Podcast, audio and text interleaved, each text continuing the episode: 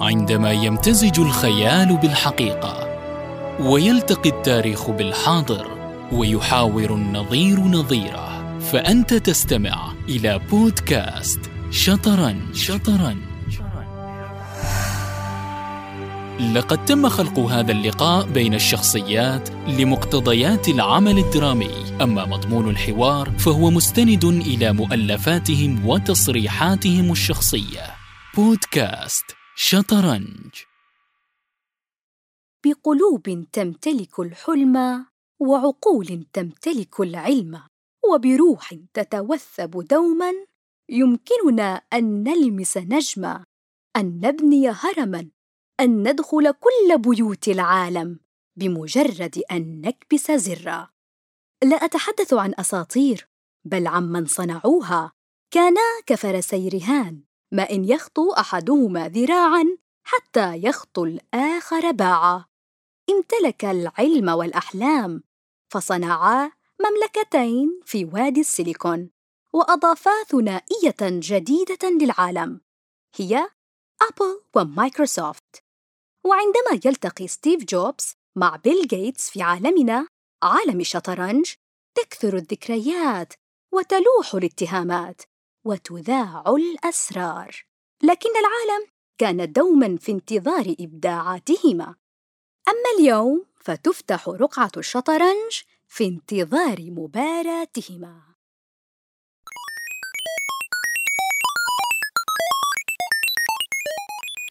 الصوت الذي يعشقه كلانا هو حقاً كذلك يجعلك تفكر أكثر فأكثر.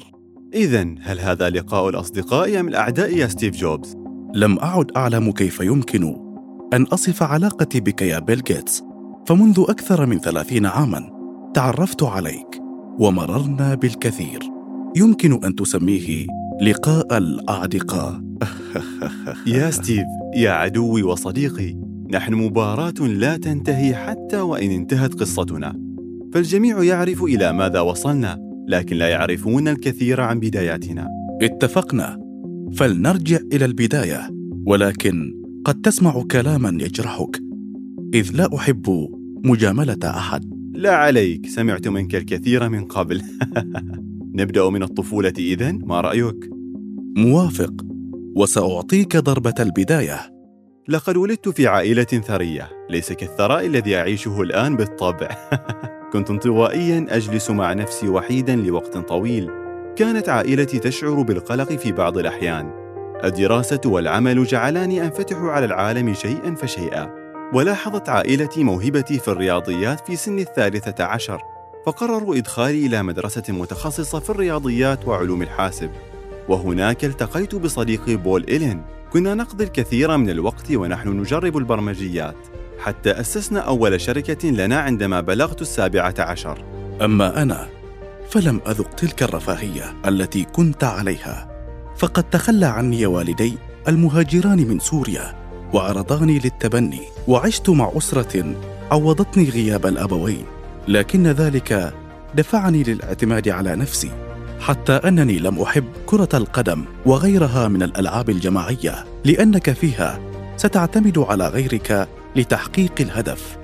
كنت أدرس في الشتاء وأعمل في الصيف في شركة إلكترونيات لأحد الجيران، وهناك شاهدت جهاز الكمبيوتر لأول مرة في حياتي، وكان عمري حينها اثني عشر عاماً. انبهرت جداً بالجهاز، فذهبت إلى شركة تقدم محاضرات في الإلكترونيات وعملت لديهم، وهناك تعرفت على المهندس ستيفن ووزنياك الذي شاركني تأسيس شركة أبل. إذن كل منا وجد شريكه من البداية، لكن كيف جاءتكم فكرة أبل؟ كنت قد ابتكرت أنت وشريكك بول لغة برمجيات جديدة لجهاز حاسوب التير، لكن لم أكن راضياً عن هذا الجهاز، وقلت لستيفن يمكنني أن أصنع جهازاً أفضل من هذا. وبالفعل أتى ستيفن إلى منزلي وعمل في جراج المنزل لساعات حتى يضع جهاز تشغيل الكمبيوتر في لوحة واحدة، وقد تمكن من فعل ذلك، وأسمينا الجهاز أبل وان. كان ذلك في عام ألف وتسعمائة وستة وسبعين. إذن تعترف أن جهازي هو الذي ألهمك؟ عموماً أكمل فما زلنا في البداية. بدأ الطموح يكبر وبدأنا بتطوير أبل تو. أذكر عندما شاركنا في معرض سان فرانسيسكو كان أبل تو ساحراً للجميع وحقق مبيعات جنونية. أما أنا فأتذكر نجاح جهاز كمبيوتر ماكنتوش، لقد كان بمثابة الضربة القاضية لشركة آي بي أم المنافسة القوية لنا آنذاك. لقد تميز الجهاز الجديد بسهولة التشغيل والتصميم البسيط والفأرة، لكن أعترف أن برمجيات مايكروسوفت أثرت في نجاح الجهاز عبر البرامج المتقدمة إكسل ووورد، وجعلت من الكمبيوتر واقعاً لا يصدق. نعم، كنا حلفاء في وقتها قبل أن يتغير كل شيء. لكن بعد كل هذه النجاحات لماذا خرجت من أبل؟ عام ألف وتسعمائة وثلاثة وثمانين أقنعت جون سكولي ليكون مديراً لشركة أبل بعدما كان مديراً لشركة بيبسي نظير خبرته. لقد حدثت بيننا خلافات كثيرة انتهت بتصويت مجلس إدارة الشركة إلى عدم تفضيل وجودي في الشركة، مدعين أنني استبدادي وأخلق المشاكل. بهذه السهولة؟ هكذا؟ على العكس، فخروجي من أبل كان قاسياً جداً. لا أحب الحديث عن هذه المرحلة. كل ما أستطيع قوله أنني وظفت الشخص الخاطئ وقد دمر كل شيء. ماذا فعلت؟ هل كان تقاعداً مبكراً إذن؟ قلت لنفسي: لا تدع الضوضاء التي يحدثها الآخرون تعلو فوق صوتك الداخلي. وقررت العمل وعدم القبول بهذه الخسارة. أسست شركة نكست، لكنها لم تحقق نجاح أبل مطلقاً، وتذوقت طعم الخسارة مرة أخرى. كنت أعلم أنه لن يكون لشركة نكست تأثير، ولن يكون لها القدرة على الاستمرار. لقد استعجلت كثيراً، كان يجب أن تعرف حاجة المستهلك. من غير الممكن أن تسأل المستهلك ماذا يحتاج كي تنتج له ذلك. عموماً، فقد قررت بعدها التوجه للاستثمار في عالم صناعة الأفلام باستعمال الكمبيوتر.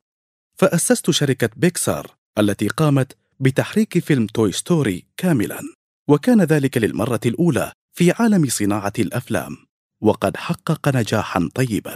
لكنك عدت إلى أبل مرة أخرى، أليس كذلك؟ في عام ألف وتسعمائة وستة وتسعين كانت أبل على حافة الإفلاس، وكنت الورقة الأخيرة لديهم، فطلبوا مني العودة إلى هرم الشركة وإنقاذها. فعلت ذلك، واستطعنا أن نعيد أبل إلى مسارها الصحيح. لا أخفي أنني حينما عدت كنت أكثر نضجاً. ما حدث كان حقاً أمراً رائعاً، من حافة الإفلاس إلى المليارات. كل ما فعلته هو أنني فكرت بطريقة مختلفة. كنت أتساءل كيف يمكن أن أغير الأزرار، وكيف يمكن أن أصغر حجم الجهاز. الأهم من ذلك أنني أحببت ما كنت أفعله. أنا مضطر للتسليم بأنك رجل خارق، لكن ما علاقة التفاح بالحواسيب والبرمجة؟ خلال عودتي من مزرعة للتفاح خطر الاسم في ذهني. التفاح هو الحمية المفضلة لي، أتناولها بكثرة، لذلك أسميت الشركة أبل. الآن حان دورك يا بيل، ماذا عن مايكروسوفت؟ بدأنا قبلكم بعام، أي في عام ألف وتسعمائة وخمسة وسبعين. طورنا جهاز التير كما فعلت أنت، وأعترف أننا في البدايات لم نكن منافسين أقوياء، ربما لأني لم أكن مهتماً بالمال، بل كان تركيزي على صناعة البرمجيات وتطويرها. وبعد خمس سنوات وقعت مايكروسوفت مع شركة آي بي أم عقداً لتوفير لغة برمجة. كانت لحظة مهمة لمايكروسوفت. بعدها تحولت أجهزة الكمبيوتر الشخصية إلى أدوات اتصال وأدوات إبداع. ما أجملك وأنت رومانسي. وماذا بعد ذلك؟ وقعنا عقوداً إضافية مع شركات كثيرة، من بينها شركتكم أبل.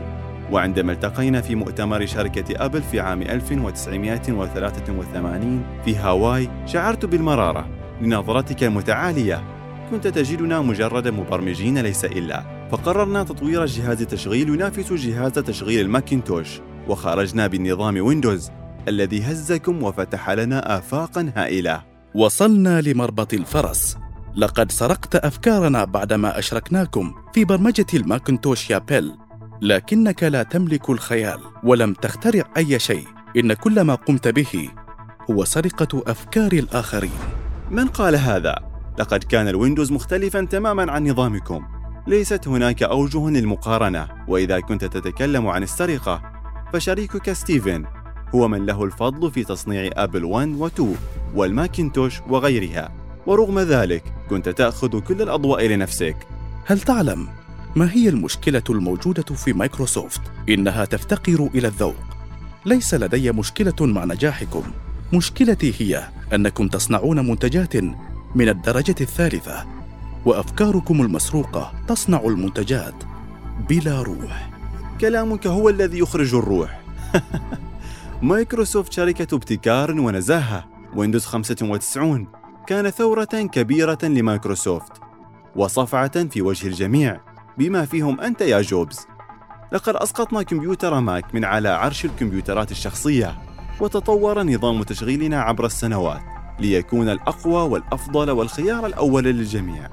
لذلك لجأ منافسون إلى القضاء يتهموننا باحتكار السوق، لكن السوق مفتوحة ونحن نرحب بالمنافسين. على أي حال، كثيراً ما سرقنا، ولذا لن تكون سرقتك أكبر من سرقة الأندرويد العملاقة. لقد قاموا باستنساخ برامجنا في الآيفون. دع عنك هذه الأوهام التي خلقتها لنفسك. صحيح أنك شخص ناجح، إلا أنك لا تتخلى عن الغرور والنرجسية، وفي الحقيقة أنت تأخذ أفكار من يعملون معك وتنسبها لنفسك. حتى صديقك ستيفن لم يسلم منك. على أي حال، فتلك الصفحة قد طويت من بين صفحات كثيرة. أنا وأنت بدأنا بحلم ثم مضت الحياة. هل يعني ذلك أنك تستسلم وتسلم بأني قد فزت؟ يا بيل، يا صديقي وعدوي، لقد تنافسنا كثيراً، وكان الفائز دائماً كل البشر. هل لديك اعتراض؟ يسعدني أن أوافق هذه المرة، نعم. كان الطريق طويلاً ولم آخذ إجازة منذ كنت في العشرينيات من عمري، وبيني وبينك لقد أضفيت طعماً على حياتي. السباق دونك ممل جداً، والنجاح أمامك كان مكافأة غالية دوماً. آه، النجاح أحياناً معلم سيء، إذ أنه يجعل الأذكياء يظنون أنهم لا يخسرون، مثلك يا ستيف. مشكلتي أني ما إن أنهي مباراة معك حتى تبدأ أخرى. ها أنت تعترف بتأثيري عليك، فأنا مخترع الريستارت. أظن أنه من الأفضل أن ندخل في السيف مود الآن، وغدا يوم جديد. وهل قضينا العمر إلا بحثاً عن الجديد؟ كنتم مع بودكاست شطرنج. سنكون على موعد مع مباراة جديدة، ثنائيات صنعت التاريخ تلتقي عندنا لتعيد علينا ما حدث. لا تبتعد كثيراً، فالشطرنج سيكون هنا بعد أسبوع من اليوم. لمتابعة حلقاتنا تابعونا على صفحاتنا في منصات التواصل الاجتماعي. بودكاست شطرنج.